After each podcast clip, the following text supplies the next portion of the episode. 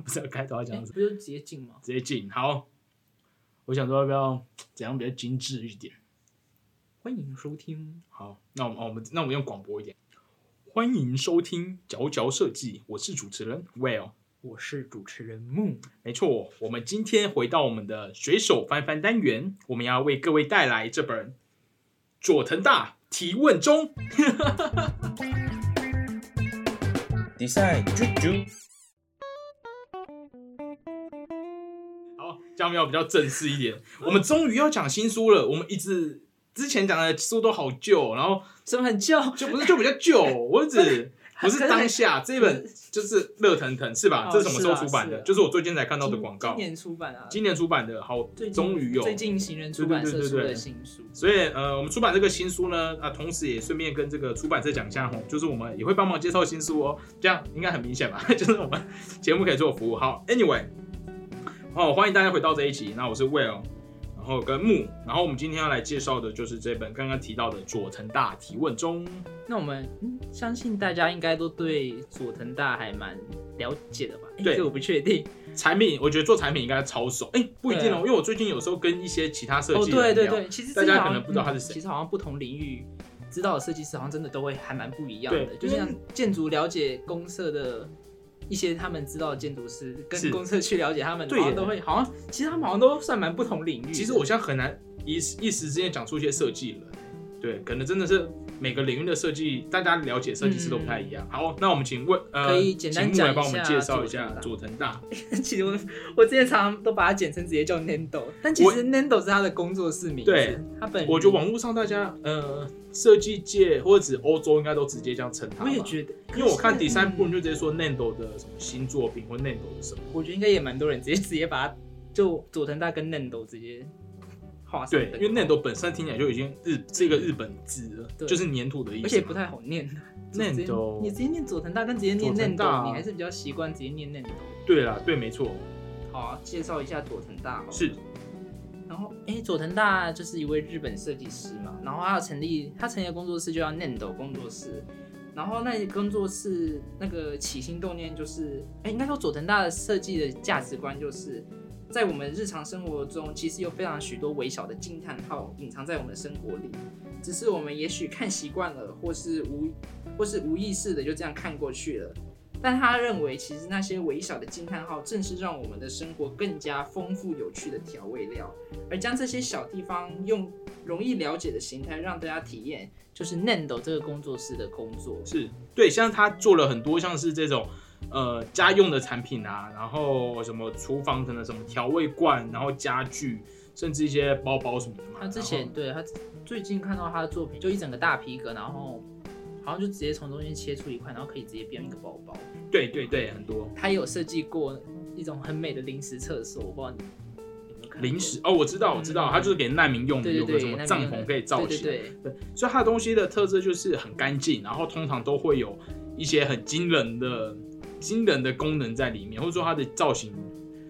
就是会有一些惊人的小地方在里面。虽然佐藤大，离佐藤大是建筑背景，对早稻田建筑背景，但是他真的做了非常非常多产品类的东西。是没错，他现在最主要、最著名的都是在做各种产品嘛，然后也常常在米兰设计展出现。对，我之前之前有一次我去米兰设计展的时候，我有去参加到他的那一个他的展场，嗯然后很酷的地方是，它是在一个米兰市中心的一个这个旧的这个建筑，废弃的建筑，然后进去之后，它里面有个很宽广的庭院，然后里面它设计了好像五十张。五十张的金属的椅子，然后主题是漫画，所以它的椅子就是会有那种漫画的线，然后是漫画的跳跃的线，然后就是一种那个氛围真的很神奇，因为你那时候一进去的时候超多人排队，然后它就是在就旧城区的感觉，然后你突然弯个角，哈，你就看到他就写就是反正就内斗的什么嗯展场之类的，然后柜台就是有一堆穿黑色衣服的设计师 妹妹们，就是应该就是一些实习生们，或者我不确定，但反正就是会有接待柜台的，然后你就进去，然后一堆媒体，然后很多设计人，然后很多艺术家，然后就看他的作品这样子，就是我觉得是很特别的展览方式。米兰家具展很多的大师们的作品，呃，不一定会在主展场展出，通常在主展场展出都是可能跟家具公司合作的案子，他们很多自己都会在市区里面找一个建筑物，然后就包下来，可能是对自己展，然后就很酷。Nendo 真是个我觉得很厉害，他是非常多产的一对，计。听说他一年或是他现在当下一年好像有四百件的案子，这本很书有惊人呢、写到，对，然后这本佐藤大提提问中，就是他在有蛮多一部分都是他在米兰认识的这些各个欧洲的设计师们，然后跟他来做一些偏闲聊。这本书比较有特色的地方是说。这些内容不是他录音笔录下来再打字下来的，是佐藤大跟这些设计师们聊完之后，他回去凭着自己的印印象跟重新写出来。对，跟他会根据那个设计师可能人格特质或说话的方式，就是可能有点像写一个剧本，去把它呈现出来，所以它不是这么硬生生的，或者它有点经过佐藤，但又稍微有点内化过，蛮有趣的一个方式对，那它是主要它是什么时候出版的啊、这个它里面的文章有二零一三年的专栏的文章，还有也有到二零一六年，所以就是这几都是在那个嗯有一段年代的，老实嗯说，都是好像两诶像二零二零年吧，二零二零，所以六七年。对啊，其实有一点年代，对，所以里面其实会看到早期蛮多早期很红的设计师，嗯，对，现在也很有名，现在也很有名啊。可是我说那个年代他们是最当红的，是对，然后我们可以简单跟大家讲一下里面大概访问了哪好些，，对。其实主要都还是我觉得如果你听到你喜欢的设计师，真的很推荐买，因为你可以听到的是怎么讲。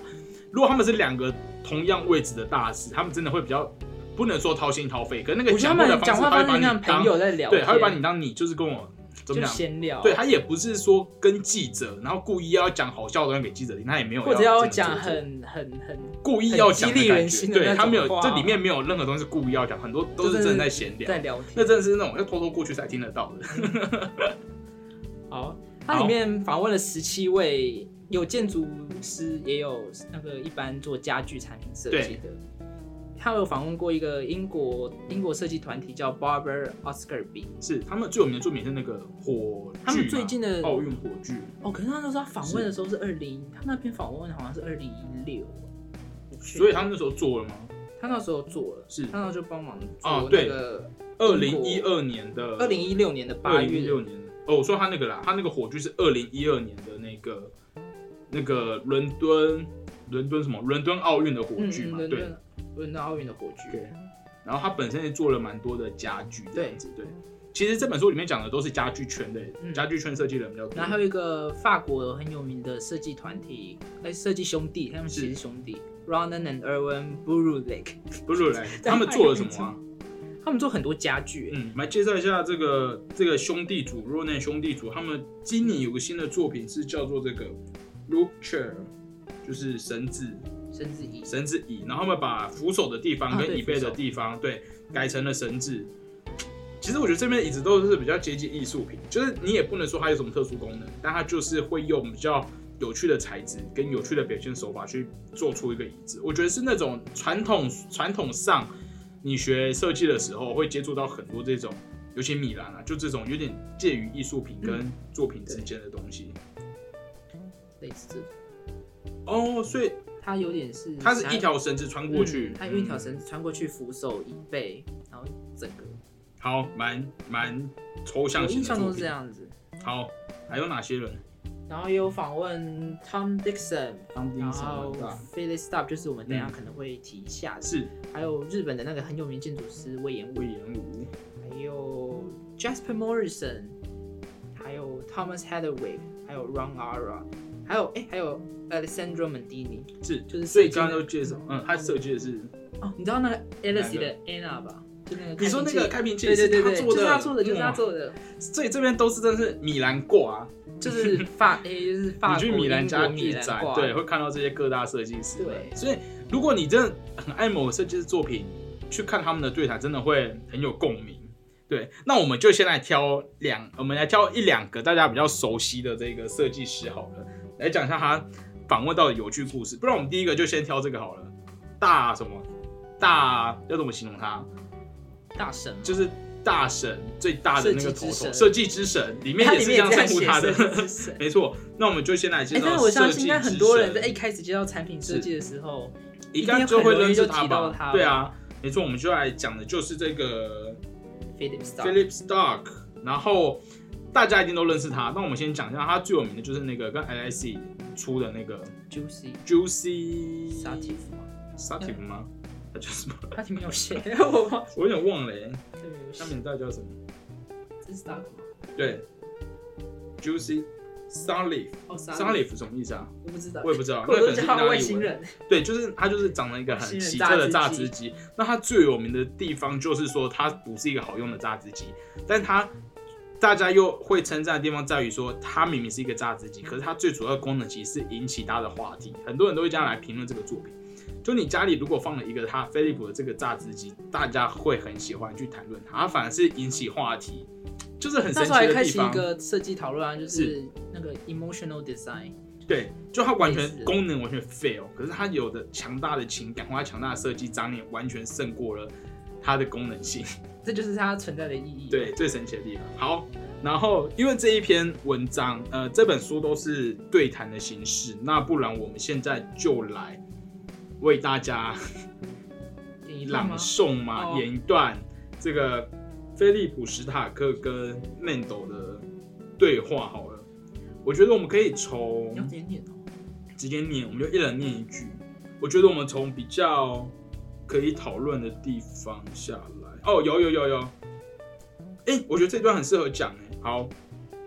那我们就从你要讲谁？你要讲念斗吗？你要讲佐藤吗？我先要找到它。六十九十七九七。我们现在来用九十七页来为大家讲这两个设计师之间的对话，读给大家听。好喽，九十七页你是的佐藤哦？，这里我是 Stark。诶我不知道佐藤的声音。佐藤的声音是什么？我其实不知道哎、但我觉得 Stark 是一个大叔，他可能讲话也比较这样，而且他是法国人，嗯鼻音可能要重一点，像这样，呃，但是要浑厚。好，那我现在是 Stark，我们从哪边开始？我从我直接开始讲哦，嗯，这些年我就是一直在工作，哎、我这样会不会不尊敬他们啊？大家先不要好不好？我们现在重点就是要有两个人，先不要管我们设定的东西，我们就是就是要有点不同，请大家先那个先呃怎么讲？先不是原谅怎么讲？先嗯，大家先接受我们这样的设定好不好？我们重点是要读内容。好 Stark 说 OK，呃，这些年啦，我就是一直在工作，超过四十年了，现在一样继续工作，没有停下来哦。因为一直一直工作，所以完全不知道空下来的时候该做什么才好。Stark 的太太在旁边说：“上次我问孩子爸爸在哪里，孩子马上就回答在睡觉。我又问这个时候在睡觉吗？孩子才说啊，说错了，爸爸在工作。然后 Nando 就说：哦，所以反正不是在工作就是在睡觉，随便讲一个就是了。没错，怎么有种似曾相识的感觉？这个工作啊，完全取决于自己对峙的程度啊。对啊，你知道歌德的《浮士德》吗？主角将自己的灵魂卖给魔鬼，我们也一样，一脚踏入了创作的世界，不断努力，不断努力，然后在某一瞬间突然发现某件事，发现什么事？我们啊，已经把自己的灵魂、整个人生都卖了出去。等一下，我们再翻页。所谓的设计师呢，就是持续奉献自己的灵魂、自己的生命，借由奉献自己生命而获得生命。所以啊，每次我看到无惧的作品，批评之前，我都会想，嗯，这个家伙应该每天都优雅的坐在露天咖啡座里喝茶吧。这举例也太极端了吧！当然，我也很希望能坐在咖啡厅里看女孩子就是了。所以，反正 Philip Stark 就是把设计师的职业视为一个非常持续奉献自己、持续奉献灵魂跟生命的所以他其实他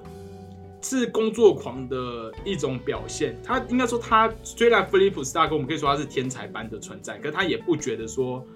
那种坐在咖啡厅或者翘或是过很悠闲的生活就能创造好设计。他一样会把自己那种逼到一个不得了的境界。就工作狂，对持续不断的工作。对，因为他像他接下来的地方就很他现在就讲到他想点子的方式，我觉得还蛮神奇的。嗯嗯嗯，然后接下来他们就有聊到，哎，嫩豆就有问他说，菲利普斯塔克是平常是怎么想点子的？但其实菲利普斯塔克非常直接的就讲说，他认为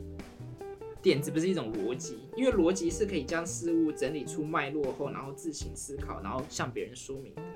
但对斯塔克来讲，这点子就好像是一种直觉，就是而且他说每天都会像自动送上门来，像宅配到府一样，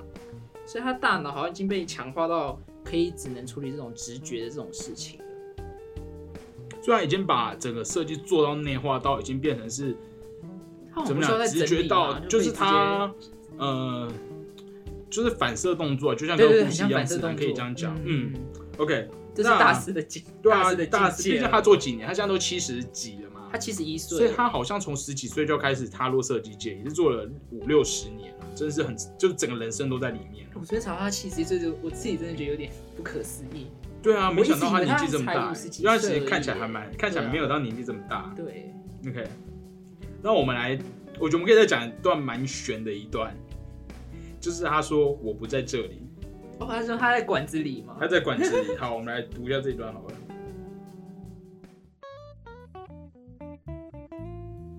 老实说，身边的人一定很困扰，但我没有恶意啊。总之就是我不在这里，不在这里，我的人生非常棒，但是我并不在这个人生之中哦。这是什么意思？虽然我的肉体确实在这里，精神也在这里，但是我却不存在于这里，总是在另一个不同的地方，在那里思考并存在于那里。我的人生一直都是如此，不同的地方就是脱离现实生活的方式。嗯，你不会想回来吗？嗯，应该没办法吧？该怎么说比较好呢？就像是身处于一根半透明的管子之中吧。管子？没错，有时候人，有时候会有人出现在这个管子外侧，不过也只是隐约可以感受到的程度，对方是听不到我的声音的。你一直都在管子里吗？应该说，这个管子不会消失吧？直到我死亡的那一刻。如果我要写自传的话，书名就决定叫《管子》了。我觉得这 这个我觉得最好笑的是地方是说，他说我不在这里，我在馆子里。然后佐藤大不是会不是说什么叫什么意思？他直接说你不会想回来吗？就是他没有要你解释，嗯就是你说好你不在馆子，好你就是不在馆子。但好我对你说，所以你要出来吗？为什么我们知道他没有要追问下去到底什么东西？他只是追问说，那你不出来吗？我觉得这是有一种怎么讲，心灵相通吧，就是好，我懂你的意思。也不需要解释，他我直接他就是我觉得他接的这句话接的非常的有趣，直接说你不会想回来吗对他没有解释，其实我觉得蛮能理，有点能理解，就是他觉得整个世界很有趣，可他有点像站在旁观者的立场去看待整个世界。嗯，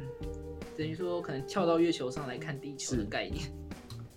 对，像其实我有时候我会做，我不能说我自己像他这么厉害，或是我完全像他一样，但我有时候会分饰很多角，因为像我自己有开工作室，然后可能有时候会做平面，然后有时候可能会做，有时候可能要做比较艺术的平面，有时候要做一些可能很商业的海报，有时候要做动画。那我这边号称我工作室有三个人，哦，就是 Will Lee，然后邱伟然后跟另外一个人对对对，所以怎么讲，我都会很冷静的站在后面，然后去看说，好像 Will Lee 就是在做这个海报的那个感觉，就是怎么讲，我可能用分裂吗？我 该说人格分裂嘛，或是啊，我知道商业上有一种术语叫做什么、啊，什么戴帽子还是什么的，意思说我在这个当下我就套上了这一个状态，哦我就知道好，我现在就是一个动画的人对我就是可以好好的做动画。然后，但是我的人有点像是我会以一个老板的身份站在很远的地方，知道说好，你现在。呃，这个 Will 他就是先做动画，然后下一个是谁要负责做什么，就是我要在后面整理情绪，嗯整理思绪，可是前面这个人他必须要 focus 在动画上。我在想，他有点像这个意思吧，就是他在做设计的时候，他可以抽离知道我在干嘛，然后整个世界在干嘛，但是他们没有演。Anyway，我只是我的猜想，对，大家可能有不同解读啊。对，毕竟我觉得这个是这个是翻译的，他又先从英文翻译成日文，可能再回到中文，已经经过一些转折了，或是 Anyway，这边就是比较特别，就是他用一个管子去形容说他跟这个社会的嗯相处方式，而且他大师就是厉害到说他也不管外面有没有，人家说他没有想跟我们讲，因为他到前面也哦，说，对啊，他后面后面嫩豆，后面嫩豆有问他说，他被设呃他被称为设计之神，然后访问他这样的感觉他完全不 care 对他完全说那些媒体都完全其实这些对他来说都不 care，对啊不 care，我觉得这是一个很不错的态度啦，就是可以维持自己作品的一个特色，他没有想要走随波逐流，当然他也是做到了一个很棒的东西。嗯，哎，讲到这个，讲到 Stark，我突然想到那个，因为我在做功课的时候，我突然讲到，你知道前朝前朝有个金色便便吗？哦，我昨天你有去过吗？没有，我你没有去过日你没本、啊，有去过日。本？我也去过。好，可我昨天早就有看到那一个照对片，其实这件事情，我跟人家讲这个，是因为我小时候很爱看《乌龙派出所》，啊，所以我小时候就知道，它里面没有讲是谁，它只讲金色便便，我就对这个很有印象他真的有一。集是在讲这个，呃，很常出现，因为乌龙派出所的场景就是在前朝，嗯。对，好像你可能没看，反正，然后我之前去前朝真的有看到，然后对，反正就很惊人，然后因为这本书跟我讲过 Stark，我们一定要介绍一下这一个，是那个金色便便，就是没错，在前朝有一个金色的物体叫做它的全名其实叫做 Asahi，Super Super Dry Hole Hole，就是那个啤酒的公司。然后他们有个在浅草有一个建筑物，其实你从浅草站出来，远远就会看到。你远你反正要远远的看，因为它它就刚好有点在那个建筑物的正中心，然后建筑物又很矮，所以其实你越走靠近，反而是看不到。那它是菲利普斯达克设计的东西，重点是这个超久以前，这大概是二十年前的东西。那这个金色便便到底是什么呢？根据呢菲利普说的，这个是火焰形状，就是代表着朝日啤酒的热情象征。其他说的也没错啦，但是我觉得为什么它看起来会如此像便便？因为它是它那个建筑物是方形的，然后它那个东西就直接放在上面，它不是你知道火炬是一个细细管子，然后火在那边飞，那个就会像火。如果是一个黑色的箱 子，对，然后上面有一坨东西，那就是可能便便。火焰啦。它是火焰。好，对，希望就是如果这边有爱去日本的人，从此之后就可以知道，原来这个 Asahi 的这个大楼上面这一块东西其实是火焰。对，对，它是一个蛮神奇的这真的很神奇是火。对，啊，其实你是有看过本尊的吗？我有看过本尊，我有看过本尊。其实，嗯、你去看本尊，其实就蛮普通的，它就是一个雕塑品，然后就金色的，对，就是没有太特别。可是你照片看起来蛮印象深刻，对。但它就是飞利浦在日本，或者是说不定台湾人最熟悉的作品嘛，应该不会，大家最知道应该还是扎子。我觉得还是外星人杂志。对，没错。哎、那我这边想再补充那个，他们在那个对谈，菲利普斯达克也有分享他对于呃设计的价值这件事情。他觉得设计本身其实没有价值的，他感嗯兴趣的并不是设计本身，而是设计如何影响世人这件事情。然后他觉得社会之中充斥着各种满坑满谷的问题，然后设计的力量很薄弱，但是必须借由某种形态为人类进化带来一点贡献。我想，我在想，因为菲普萨克他做的设计都不是走功能取向，他不是要去解决问题，他都是直接会带给大家一个讨论的话度、讨论的热度讨论的话题，对，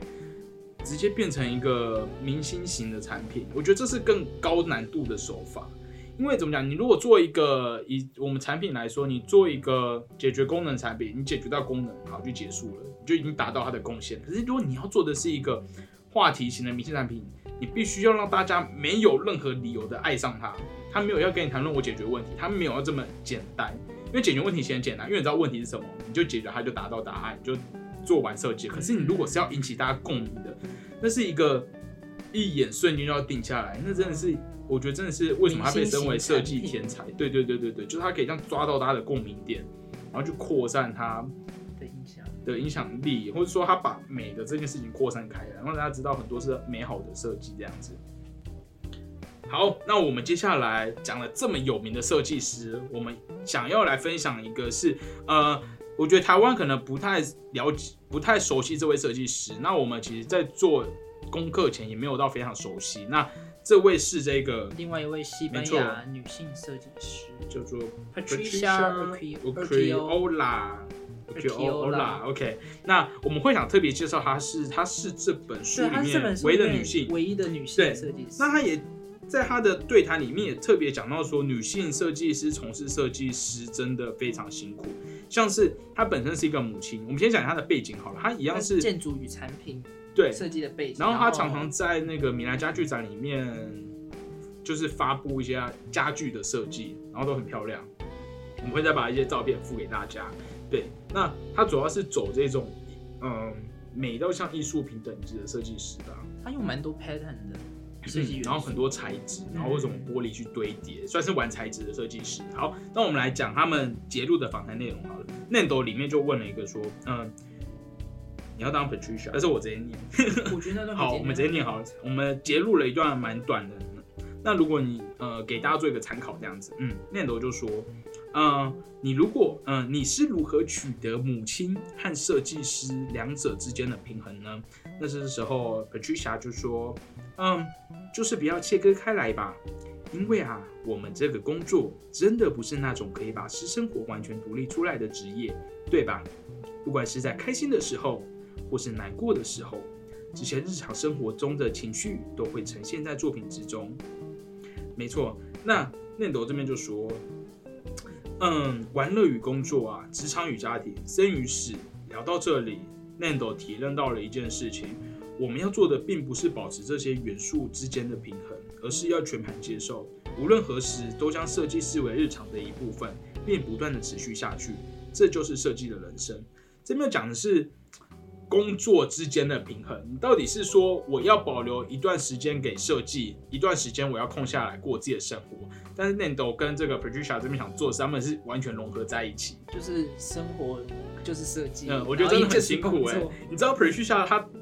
有个很有趣的地方说，他说他结婚后生了小孩，他继续当设计师，可是他不想让他的小孩觉得说妈妈整天都不在，怎么妈妈到底在忙什么？所以他就把工作室设在自己家里，然后让小孩可以看到妈妈在工作，就是妈妈就在这边忙，好不好？妈妈没有出去偷懒，妈妈就是这么忙，有点。好了，我觉得态度应该不是，他态度应该是很，应该是很柔和的这样子。妈妈就是要忙哦，那你就是跟妈妈一起玩，我自己在旁边玩这样他好像有一次是要到外地出差吧，直接带去他直接把女儿带去那边，哦但我觉得这是一个假日就去滑雪，这真是一个不错的态度哎，因为我觉得设计师真的是太难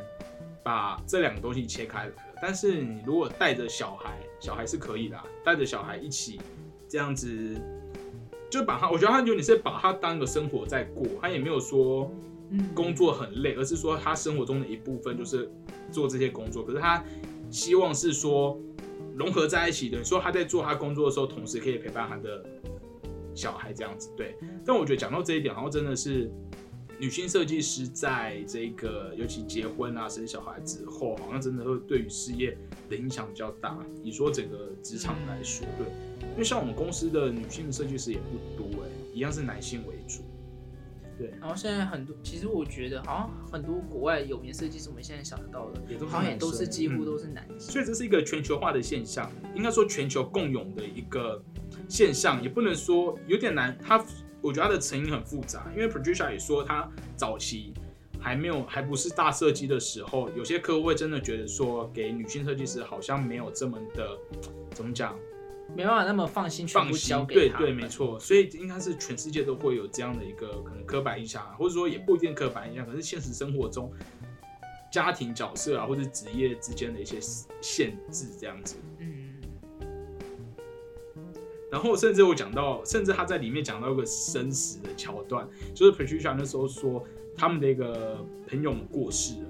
然后我们就举家，这个时候就去他家参加丧礼。没想到到他家的时候，那个过世人的老婆这样说：“哎，那我们要不要就来讨论一下我们案子？就可能他们刚好有个案子在进行，他们就在丧礼的对方的家里花了四个小时讨论案子。怎么讲？他这一直是说，这边想呈现的是说，生与死别，就算是这么大的东西，它一样，就算这么重大的事件发生，设计一样没有离开他，他们一样是当做平常心的日子在过。对，就算走掉很难过，可是你知道设计就是一部分，而且这样讨论设计，说明他也会开心嘛。应该说王者也是也是很 care 说可能案子计划的怎样，对，就是这边就是把设计里面蛮视为日 shock 常的一。些东西，对，视为日常的一部分。我觉得这样说没错我觉得好像真的很难切割开来。就像我们现在做 podcast 也是有点是把假日跟这些都融合在一起，但我觉得真的很爱做设计的人，应该可以达到这种境界吧？可能呢、我觉得或是要看那斗应该嗯也是这种人吧？对啊，我知道他好像他说他好像什么四年没有度假。虽然我觉得我自身工作可是我不能，哦 我觉得我周期大概三个月，我大概三个月就需要出去放风一下，就是那个假日我要空下来。你还是要事完全不做设对，计，大概三下个月。对对对对对，我还是很喜欢海边什么的，出去玩这样子。嗯，哦，然后这个对谈，Patricia 好像有分享到一个很很特别的名词吧，因为它本身啊是建对对对筑跟产品设计。这个名词 OK，我们现在讲这个 Patricia 所提出来的字就是 Projectista，跟我大家跟我一起念一次。我们先跟着 Google 一起念好不好？projectista。OK，一二三，Project Star。OK，什么是这是意大利 Project 文 Star 呢？请帮我们解释一下。其实他那个访访谈的脉络是说，Nando 问那个 Patricia，哎，Patricia 本身是念建筑出来的嘛，是，然后 Nando 问他说怎么看待建筑师，因为我们通常是称建筑师 architect，没错然后，设计家具跟产品是 designer，怎么看这两个之间的差别？然后 Patricia 那时候就提出这样一个单字，是说他觉得他的职业应该是这个。然后这个意思是什么意思呢？就是放眼未来，将某个计划化为现实的人。然后这个字是只有意大利文才有的，对，应该说他就是把自己定位在于他就是要去 discover 去未来，未来去探索新的东西，就这样，然后就努力就是把自己的眼眼光放比较放大，对，，然后努力实现这现。是真的不错哎，我还蛮喜欢这个字的。pro pro pro Pro Pro 没有这样，要一点节奏。Projectista Projectista 噔噔噔噔噔噔 Projectista Projectista 要这样，就有一个节奏。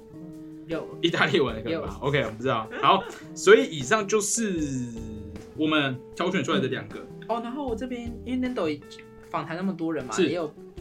因为呃，其实每个设计师他们都有他们怎么看待生活跟工作跟设计之间的一对，老实说就是在讨论这三者像。Patricia 就是他很擅长将生活跟工作结合，对然后 Philip Stark 就是把一切都奉献给工作，哦，对，他是一切都没有他有说他自己生活白痴吗，对，他是生活白 痴，然后人生就只有睡觉跟工作。对，所以其实不同设计师都有自己看待跟调配设计生活之间这种，然后有人适合独立工作，然后像 Patricia 有说他是适合在组织里面去工作的，嗯所以佐藤大从这些不同的嗯设计师之间的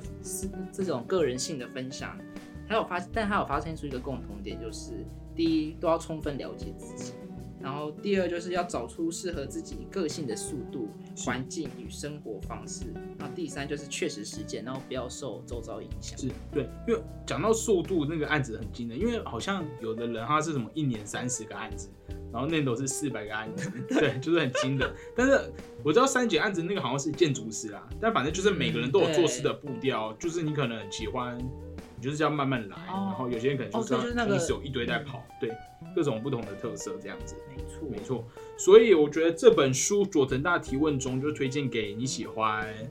这些米兰圈们，然后米兰家具的米就是常年在米兰家具展展出这些设计前辈们，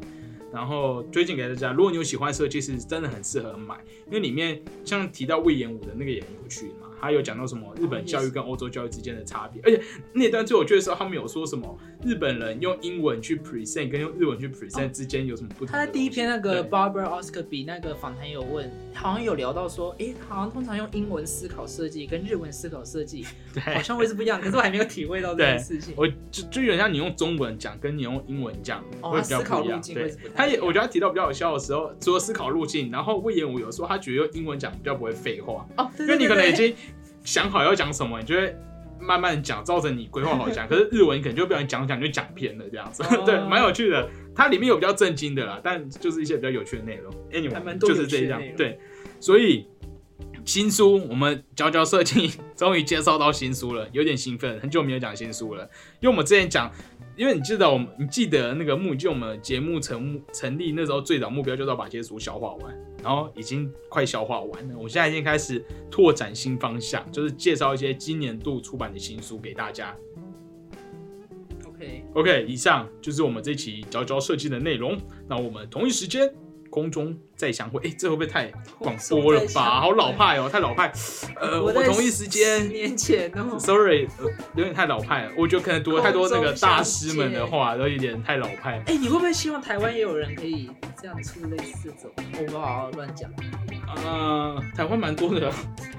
不是那个有个专栏什么那个聂永贞，然后 Mix 什么空白地区还是什么，我觉得他们说怎么几个大师在对话，哦。也是有啊类似。但我觉得这个这个他好像这个更轻松哎，对啊，里面没有提到任何什么设计语汇，都是一些人生啊、没那么震职场我觉得比较像职场怎么经营职场、经营人生的感觉。太认真了，，对他没有要跟你说想听乐哦，色话一点，他没有对他们完全没有提到说，哎、那 Nando 你怎么做这件事情，就是没有要讨论这件事，他都是讨论那种人生观点，或者说，呃，你案子这么多，案子做得完，或者说你到底开了几间公司？那斗其实都问很实际的问题，对都很你们工作是实际的问几个人呐、哦，才七个，哦，八个，哦，对三十几个，很像很就是很像去对方公司，然后一些 social 的谈话这样子。对，好，是本轻松的小品，以上，大家再见。